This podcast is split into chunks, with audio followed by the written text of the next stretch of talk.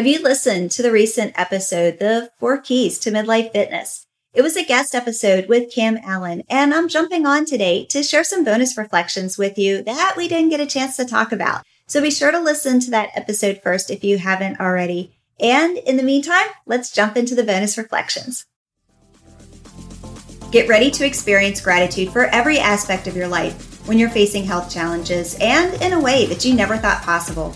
Welcome to Gratitude Builds Fortitude, the podcast where we optimize gratitude and mindset to create a healthy, thriving body.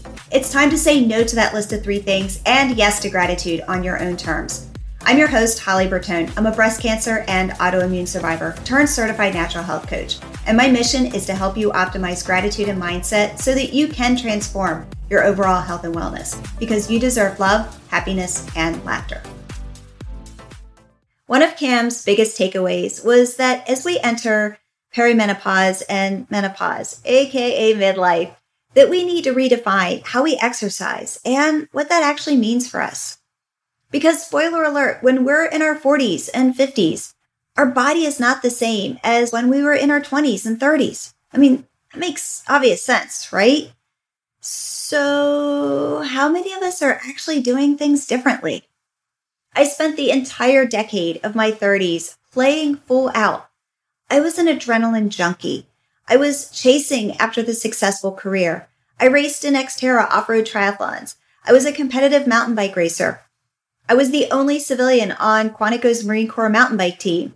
I rock climbed. I took Muay Thai lessons. My daily routine was waking up at 4:30 in the morning so that I could get to the pool by 5 a.m. for master swim and then get a quick run in on the track before teaching spin class. And then I would go to work. And after work, I would jump on my bike and train outside.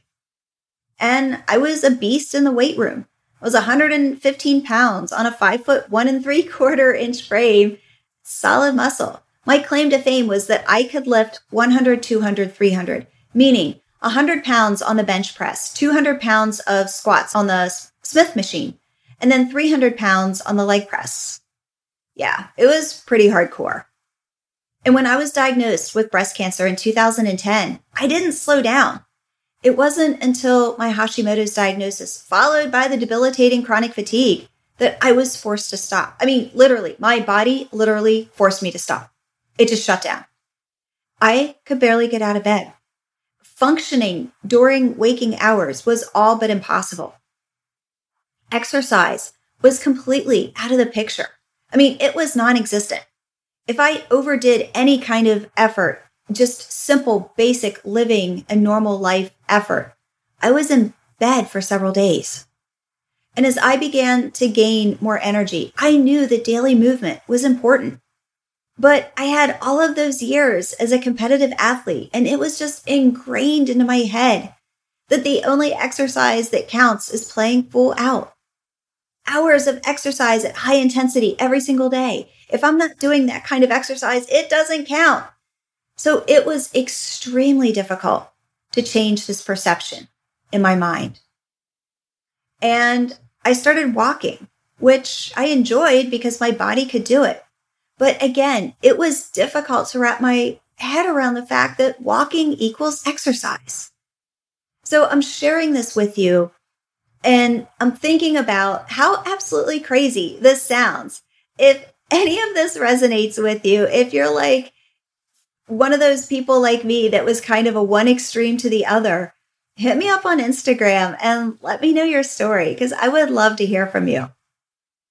And little by little, I started to accept that walking was actually good for you and good for me. And then I'm like, okay, I'm going to do yoga because yoga is really good for you too. Now, my sister cousin is this like hotshot yoga teacher in Hollywood, like legit Hollywood. So I have tried and tried and tried, and she's even helped me. And I just, I don't know what it is. I have never been able to get into yoga. I love yoga. Yoga has so many good health benefits, and I really want to do yoga. It just, I don't know what that resistance is. So maybe someday. Okay, so back to Cam's interview. As someone who has a history of being a competitive athlete in my 30s, me, not doing any exercise at all in my 40s, and is now getting back into the swing of things very, very slowly in my 50s, what Cam shared was really eye opening about what our bodies really need in midlife with strength training and rest and recovery with gentle movement and a dash of cardio. And one of the things that I've been working on lately is reframing how I view exercise. I've been actually trying to stop using that word whenever possible. And instead, I call it either movement or sometimes I just call it show up time. Walking is so good for you. And I'm committed now more than ever to get those steps in. And I started strength training again, but it's at a level that works with where my body is at right now. And I enjoy jumping on my rebounder and turning up the 80s songs and dancing. My movement routine is still very basic, but I'm committed to showing up, even if that only lasts for a few minutes. It's taken years to get here, but I realize that exercise, it doesn't have to be all or nothing. And Cam's interview really drove that point home. So it's really about how you're moving your body.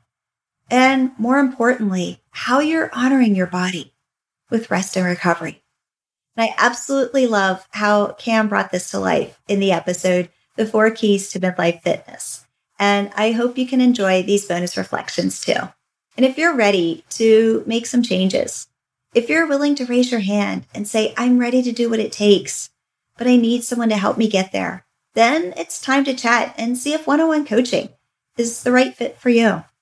I'm here to be your gratitude coach and your mentor, and I'm super excited to be on this journey with you. And if any of what I said today resonates with you, if you want to find out how much gratitude and grit that you have, be sure to take the quiz and you can find that at pinkfortitude.com slash quiz.